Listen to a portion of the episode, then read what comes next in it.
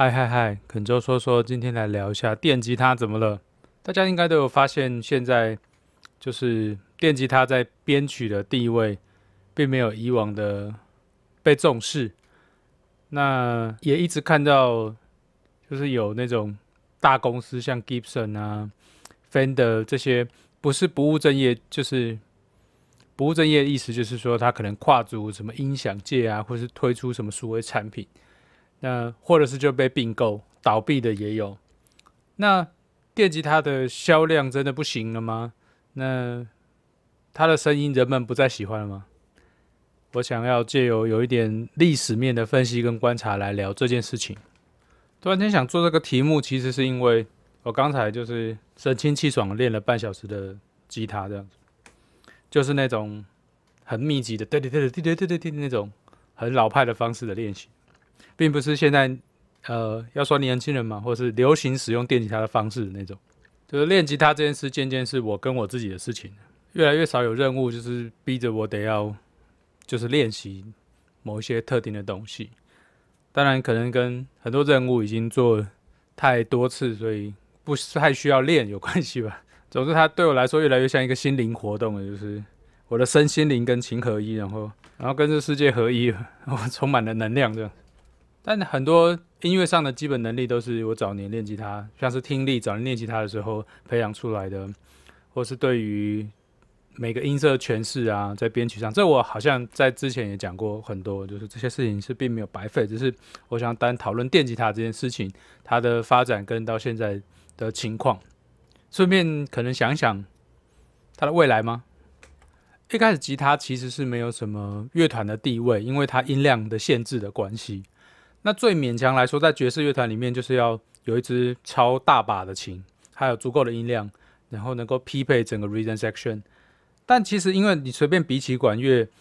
一吹，它就是可以贯穿你吉他，再加上贯穿你的身体这样子的音量啊，这是一个七龙珠的既视既视感梗啊。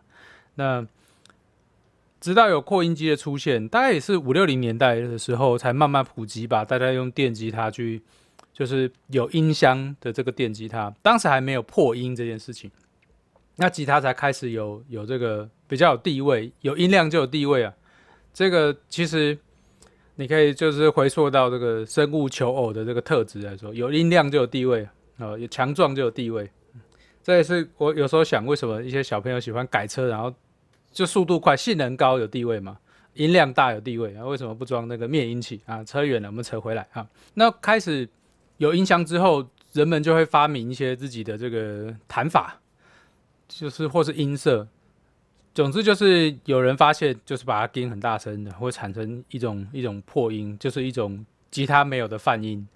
然后变得这样酥酥麻麻的，然后开始有感管乐的感觉。呃，这是破音开始被人发现跟使用。那有些人说是 Jimmy Hendrix 发明，其实都不是谁发明，都是大家这样子。你看我用，我看你用，然后慢慢发展。G M N 应该算是就是把它发扬光大，或是说把它开发很多很多事情，是它开发到某一种极致的的的一个代表性的角色。但那个时代就是大家拿到音箱嘛，也没有使用手册，也没说该怎么用，也没有 YouTube 可以看，就大家就是试试着怎么用。总之，开始到七零年代的时候，你听那个七零年代的老摇滚，电吉他已经开始拥有很大的音量跟。呃，像是管乐的这种性质的弹奏方式，单音的。那七零年代，人家说是就是音乐最好的时代嘛，就是爵士乐手也还没灭亡，然后跨入摇滚乐，然后刚开始有一些年轻，他只接触摇滚乐的人开始进入这个市场。那也没有所谓的唱片公司，也没有那种什么工业化，总之就是音乐家管音乐的时代。他们说七零年到八零年代。如果这个有兴趣，可以去看 Jacko 的纪录片，就是他们一直重复这句话，就七零年代是音乐最好的时代，就是有 fusion 的，有有什么有不可定义的，然后有木匠兄妹啊，有 Eagles，就是这种都不可定义啊。乐风这是落后的事情呢，乐风落后是这件事情，我们以后再聊。就是到后来才因为要商品化、规格化，然后工业化，才有乐风这个事情。总之，七零年代的时候，电吉他。呃，齐柏林飞船呢？你看那些弹法，Jimmy Hendrix，每个人都有自己的弹法。神探奶是那时候发迹的。那你可以想哦，这些人到这边没死的都还是在做一样的事情呢。那我们在复制那些没死的人做的事情，就是其实这个东西一直到现代是没有太大的进展的。OK，那因为摇滚乐跟电吉他的声音，电吉他声音基本上是一个摇滚乐的符号，所以呃，又是有一点代表摇滚乐的意思。那摇滚乐的这件事情，在八零年代到九零年代初大流行嘛，就像当初霍乱天花一样，是全球大流行的。那所以电吉他就有至高无上的地位，因为它就是基本上是绑在一起，就是跟摇滚乐的符号是绑在一起，而且那些 icon 那些人物，就是裸上身的白人肌肉男，然后紧身皮裤，对吧？这种，然后手动很快弹电吉他，叽叽叽叽叽，然后。推弦要像尖叫喵喵那种，就是哇帅呆了。我小时候觉得哇，棒球飞啊这些人生帅帅呆了，就是这种这种这种角色在那个时候是最活跃。那我们都知道潮流是循环嘛，流行过的东西就不会再流行，它只会变成一个元素。那群众是非常现实的，就在九零年代初的时候，群众已经就是厌恶了这种。八零年代的这种商业包装的乐团，就是都一个样啊，就是金头金头发长头发，然后主唱特帅，挑过的，他不是那种在仓库组乐团出来的，这种乐团人工的乐团很多。那包括像 Andy Timmons 早期就参加过一个 Danger Danger，这个就是人工组起来的帅哥乐团，这种就是已经变成就是像现在的 idol 团一样吧。那反正人就是不越就是越多的事情，人就会厌恶。那你可以看得到，在九零年初，就九二九三年，这些乐团几乎全灭，全部被团灭。那取而代之的是一些弹奏上比较简单，然后唱歌也不是在那边飙高音的这些这些风格。比方说，像是就是有名的 Kirk c o b e n 这种，这种就是刷，然后整个乐团很有态度，那不需要不需要很难的 solo 了，然后重视的是它的内容跟它要传达的生活观、价值观、态度这些东西，因为。早期的摇滚都还蛮正向的哦，就是在八零年，不是早期的，就是八零年代摇滚，他们因为是有有开始算计听众喜欢什么嘛，就是说工业化的开始嘛，所以就是热情啊，追求生命啊，青春啊，爱情啊，这种是题材，你搞了十年也腻了嘛，就是也发现是个骗局嘛，哎，我们不要讲传传递这种负面价值观，反正就是也腻了。总之九零年代开始更多的这种多样性出来。而且，呃，就是种族上的的那个旗舰也比较小了，所以九零年代你会发现，有时候白人开始唱，你黑人去唱迪士尼的主题曲啊，我没错，我讲就是后就是阿拉丁，那白人也唱 R&B，所以那个那个时候，呃，很多的巨星开始是是 R&B，白人唱 R&B 的这种巨星，就反正不是白人摇滚，黑人 R&B 的，就是开始又再一次混合。啊，这个其实讲不完，就是这些人啊，是因西林迪翁这些人，就是在那个时候出来。呃，我们还是回到摇滚跟吉他这件事情，就是所以那个时候的摇滚乐或是乐团的音乐开始转向，不是独奏，没有要像呃，因为因为前二十年吉他刚开始发展这种这种破音的独奏啊。人们觉得是很新的事，到这个时候已经搞到第三十年、二三十年，已经不是新的事情。人们不再觉得这很酷很帅，开始不觉得啦。但是美国以外的人有的才传过去嘛，因为那个时候是录影带的时代，才开始像我就是那个时候才萌芽，全部人都开始要弹电吉他，因为很帅。但我们就是大概这时候就是落后美国二十年，讯息大概落后个十十来年这样子。那九零年到。两千年附近就基本上以前那种八零年代的那种 icon 式的八零代摇滚乐团就没有了。那很多就是发展中、开发中国家或是未开发国家开正开始要摇滚乐，正开始要练电吉他这样子。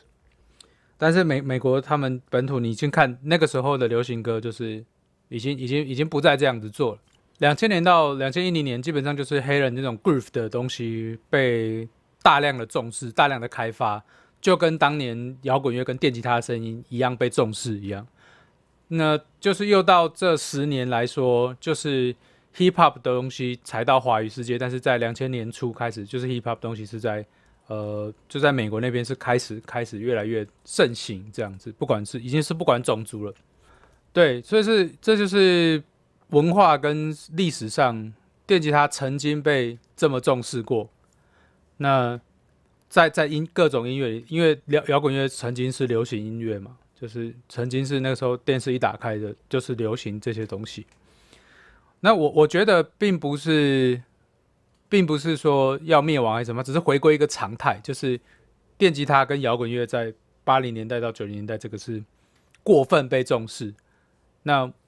我我自己发现这件事情的时候，就是啊，那我不能沉溺在这个过分被重视的时代里。它现在只是慢慢归为常态而已。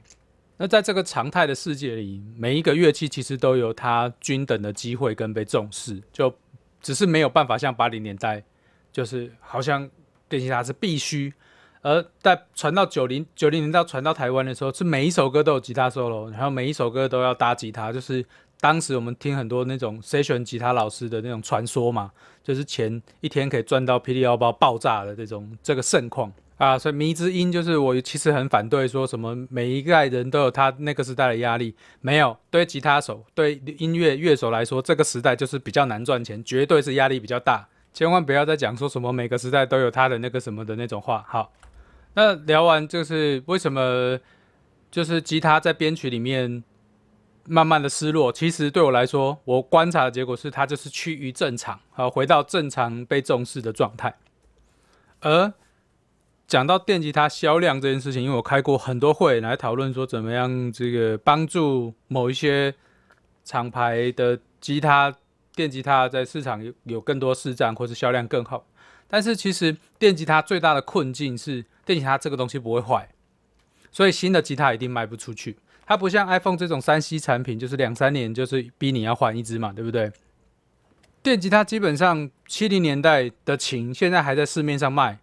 然后。甚至有些什么五零年代，然后可以卖到三四十万台币，它也不会坏，它就是块木头。木吉他还有销量，是因为木吉他其实是容易坏，而且如果声音死掉就死掉。电吉他你只要把碎片都留着，那骨灰也可以把它复原成一个可以弹的情况。所以如果没有任何新的发展，或者新的发明，或者新的理由去购买新的电吉他的话，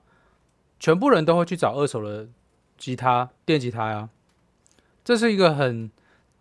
很残酷，但是是很正常的事情。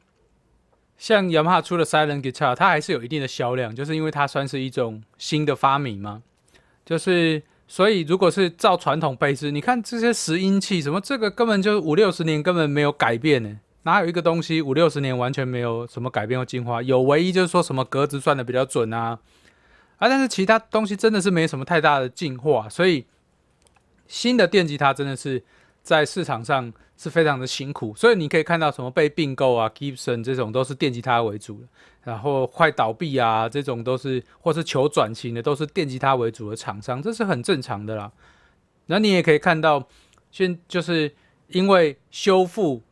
旧的琴或二手的琴的需求变多，所以这种技师也越来越多，而且是其实是生意都蛮好，跟修冷气的师傅是差不多，但。如果你用另外一个角度来看，现在是地球有史以来最多电吉他、最多吉他电吉他的时代了，也是最多人拥有吉他电吉他的时代。但也是电吉他这个声音被，就是破音电吉他这个声音被发明以来，就是最失落的时代。但是也是最声音最有创意的时代，就大家转向声音设计嘛，那就不是大一统的，就是 power chord 编 riff，然后或者是。手弹快一点，或是炫目的技巧，这样好。最后一个环节就是对未来的预测。我觉得